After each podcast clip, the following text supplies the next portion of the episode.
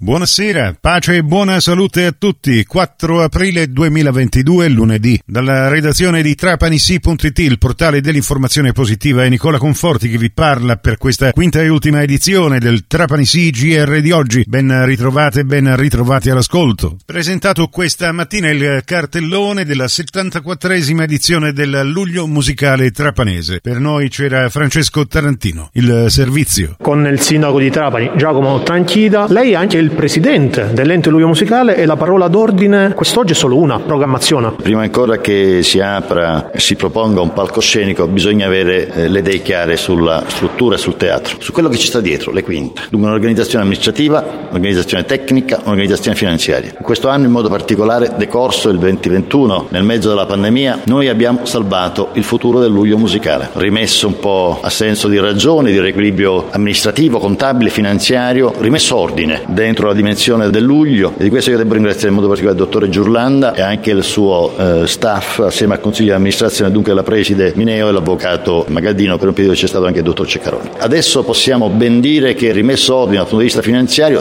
pagando anche i debiti, ancora ce ne sono entro il mese di aprile, spero che riusciremo a farlo dagli anni passati, possiamo guardare con più serenità al futuro al punto tale che abbiamo iniziato già a investire. Il recupero del finanziamento del teatro per Palazzo Lucatelli o l'altro finanziamento per il parco riguardo sono tappe di uno stesso percorso, così come l'intesa che diventa sempre più stringente con la città di Erice, la Fondazione di Certe e la Regione per quanto riguarda un'ipotesi di candidatura gestionale del Teatro Tito Marrone di proprietà della Regione, i cui lavori inizieranno fra non molto. Ci sarà una trasformazione anche nell'organigramma o quantomeno nella struttura giuridica del luglio musicale, anche perché per noi dovrà offrire anche nuovi spazi e servizi alla città, vuoi la Casina delle Palme come gestione, vuoi San Domenico, il chiostro, vuoi anche la Sala Ferrera, cioè altri luoghi dove sarà possibile possibile che anche artisti della città possano eh, esibirsi e possano proporre anche in una logica di incoming turistico. Penso per esempio alle navi da crociera che arrivano alla Casina delle Palme, se gli offre degli spettacoli anche in orari particolari della giornata non è una cosa malvagia, anzi è un modo per accogliere. Questo dentro un ragionamento più complessivo. Con Rosalia da lì, quando abbiamo tentato l'impresa difficilissima della candidatura capitale italiana della cultura 2022 della città di Trapani, l'abbiamo fatto scegliendo come giunta e come amministrazione comunale, come maggioranza, una visione, che è quella sostanzialmente di valorizzare la la destinazione Trapani, West Sicily, anche dal punto di vista culturale. Non torniamo indietro, anzi stiamo andando avanti in questa direzione. C'era un buco di bilancio a lui musicale? Diciamo che c'erano delle difficoltà complessive e notevoli. Diciamo che abbiamo rimesso ordine e che abbiamo pianificato una serie di situazioni anche difficili dal punto di vista amministrativo e finanziario che potevano o rischiavano di portarci alla chiusura definitiva del luglio. Abbiamo salvato questa condizione, l'abbiamo presa in tempo e adesso possiamo guardare con serenità al futuro. Lei in conferenza stampa ha annunciato che dal punto di vista organizzativo arriverà arriverà un aiuto dall'avvocato Butera. Come? Sì, Giuseppe Butera, Peppe Butera, insomma, trapanese, insomma, già responsabile dell'azienda provinciale per turismo a tempo alla provincia, poi soprintendente della Fondazione di Arte ad Erice, ci darà una mano anche dal punto di vista del concerto organizzativo delle attività del luglio e delle attività che il Comune di Trapani vorrà prospettare fruendo del luglio o utilizzando il luglio come struttura di supporto. Oltre alla dimensione artistica che ha a che fare con la lirica, noi pensiamo di intentare valorizzare anche altri percorsi, vuoi per dare un palcoscenico agli artisti trapanesi, vuoi per valorizzare anche una pluralità di eventi e di opportunità dell'offerta culturale trapanese. Entrerà nel Consiglio di amministrazione quindi? Sì, lo proporrò nella prossima assemblea, nel, CD, nel prossimo CDA. Dal punto di vista poi artistico, il maestro Beltrami ha parlato di un'organizzazione già triennale. Lei ha avuto modo di eh, visionare le proposte, immagino, in quanto presidente del Luglio Musicale. Trapani può ripartire quindi anche con la cultura? Deve ripartire necessariamente con la cultura. Quando con l'assessore da lì e la Giunta, d'intesa politica con la maggioranza, abbiamo avanzato la candidatura di Trapani a capitale della cultura, abbiamo fatto una scelta politica di fondo, che è quella della valorizzazione della nostra destinazione dal punto di vista turistico, anche sotto il profilo culturale, come ulteriore attrattore e anche per dare un incentivo, uno stimolo come crescita culturale anche agli indigeni, anche all'Italand, al territorio e ai cittadini trapanesi. Anzi, abbiamo usato di più. Per la verità però non abbiamo chiuso il percorso, quello di aver proposto ai comuni del territorio di fare un cartellone per esempio di eventi specifico che possa essere valorizzato nell'ambito della destinazione turistica. Dunque tu oltre a promuovere la destinazione turistica, cielo, terra, mare, monumenti, archeologia, spiagge, proponi anche una serie di eventi di eccellenza che arricchiscono l'offerta della destinazione. Dunque da questo punto di vista siamo determinati nell'andare avanti, però con prudenza, cercando di recuperare finanziamenti utili per evitare poi di gravare sulle finanze dei cittadini.